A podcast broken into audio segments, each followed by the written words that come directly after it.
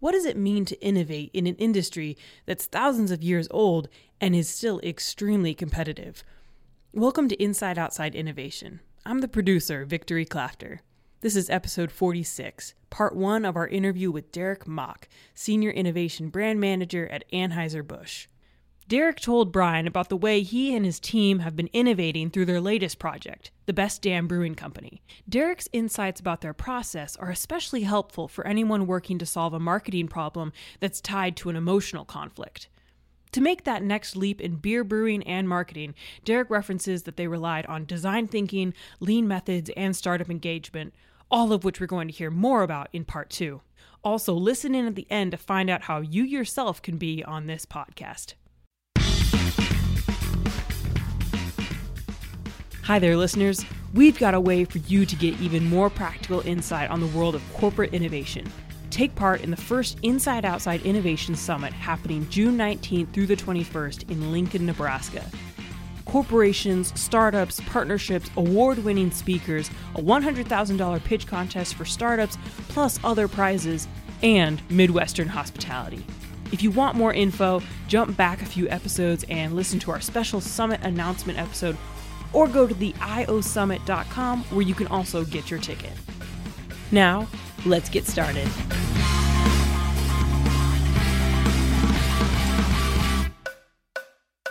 Beer is an emotion led brand building category, right? You're mm-hmm. really, you know, you talk to people and ask them what they love about a brand, and it's often a story that they have associated with it, right? In some cases, it's, oh, well, this is 95 calories and only 2.6 grams of carbs, so easier drinking, you know, and more refreshing, right? For example.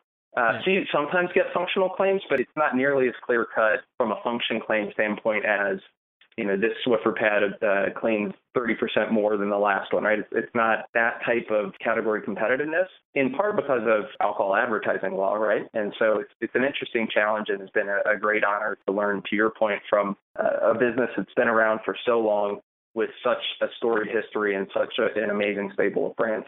So let's unpack that. You've obviously been around the block uh, as far as new product introductions, things along those lines. But when you think about a brand like Anheuser-Busch and the product itself, beer, being made for centuries, nowadays, how do you kind of apply some of these new innovative thinking to something, again, that's been done or redone over and over again for centuries?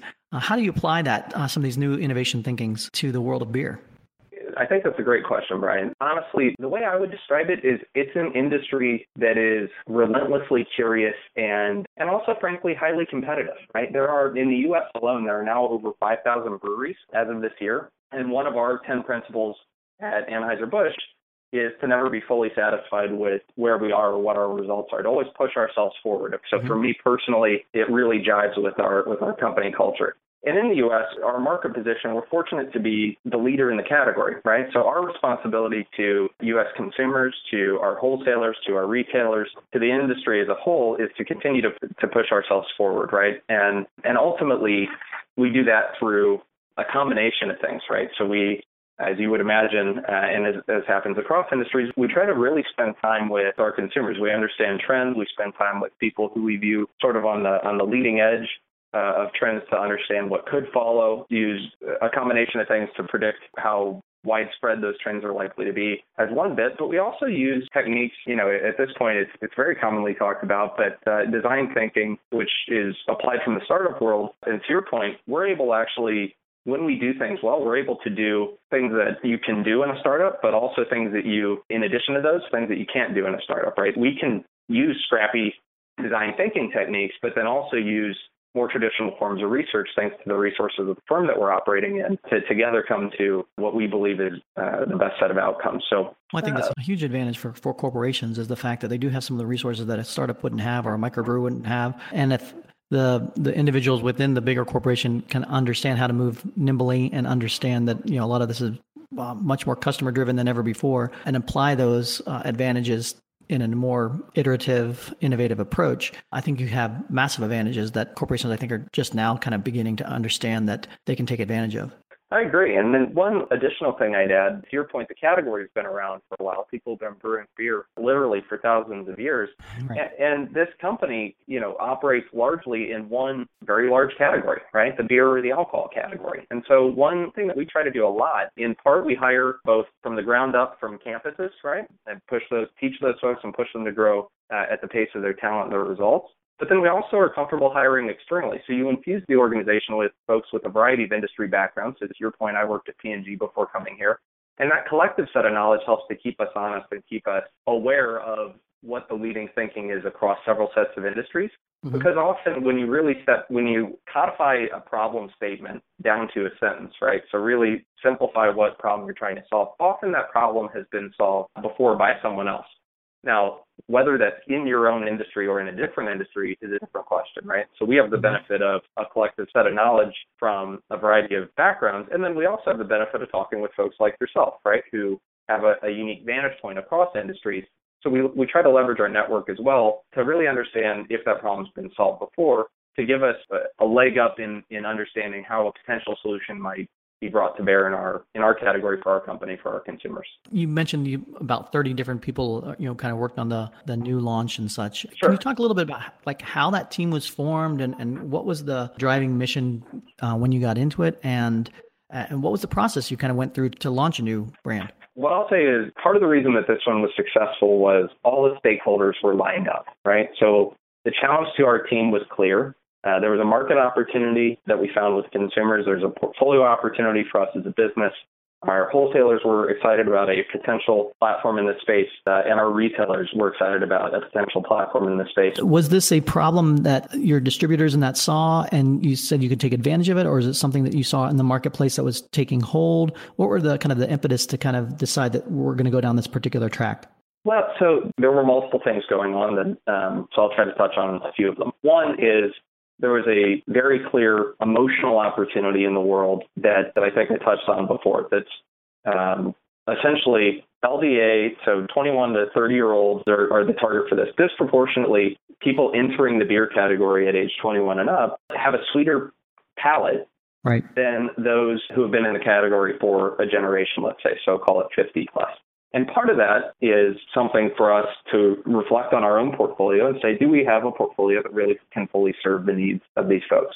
Mm-hmm. And in this case, we found an opportunity to create something that uh, made people proud to drink it, proud to hold it, proud to tell the story of, of it. We have a, a behind the brew bit that talks about how each of our beers is made. So our, our Best Damn Root Beer, for example, is aged on real vanilla beans before it's uh, packaged or bottled or canned. Uh, it helps really communicate the, the passion that our brewers take in brewing the product and therefore hopefully engender some of that passion in the end consumer. What we found was that is a disproportionately resonant message among younger, so LDA to 30 year old guys. So there was this tension emotionally where people were seeking something sweet, but didn't always feel comfortable in all settings drinking it because a lot of the sweeter things had potentially some some brand baggage. But we felt like there was a complementary opportunity for the portfolio in something that, that borrowed some of the quality cues and look and feel of uh, what, what you would commonly associate with maybe some of our craft brands, but mm-hmm. delivered on that sweeter profile that these consumers were looking for. So that marriage was the emotional tension and, and the, the consumer opportunity we found. Within our portfolio, we found that there was likely an incremental opportunity there as well. And then in working with our wholesalers and our retail partners, we found that for them, if we could create this as a platform that could do multiple things, it could potentially capture, really deliver on uh, on that consumer opportunity. Do it in a way that's consistent as styles and specific style preferences evolve. So whether it's a root beer or you know if you look broadly in the category, whether it's root beer, ginger ale, et cetera, et cetera, things that are and aren't currently in our in our portfolio, the categories evolve uh, over time, right? And it mm-hmm. evolves in at P&G in the scent world, it evolves in the the food world, uh, and it evolves in the beverage world and the alcohol world. And so we wanted to create something that could solve this emotional tension over time, and that was a resonant message with our broader ABI family, if you will, in addition to our internal one.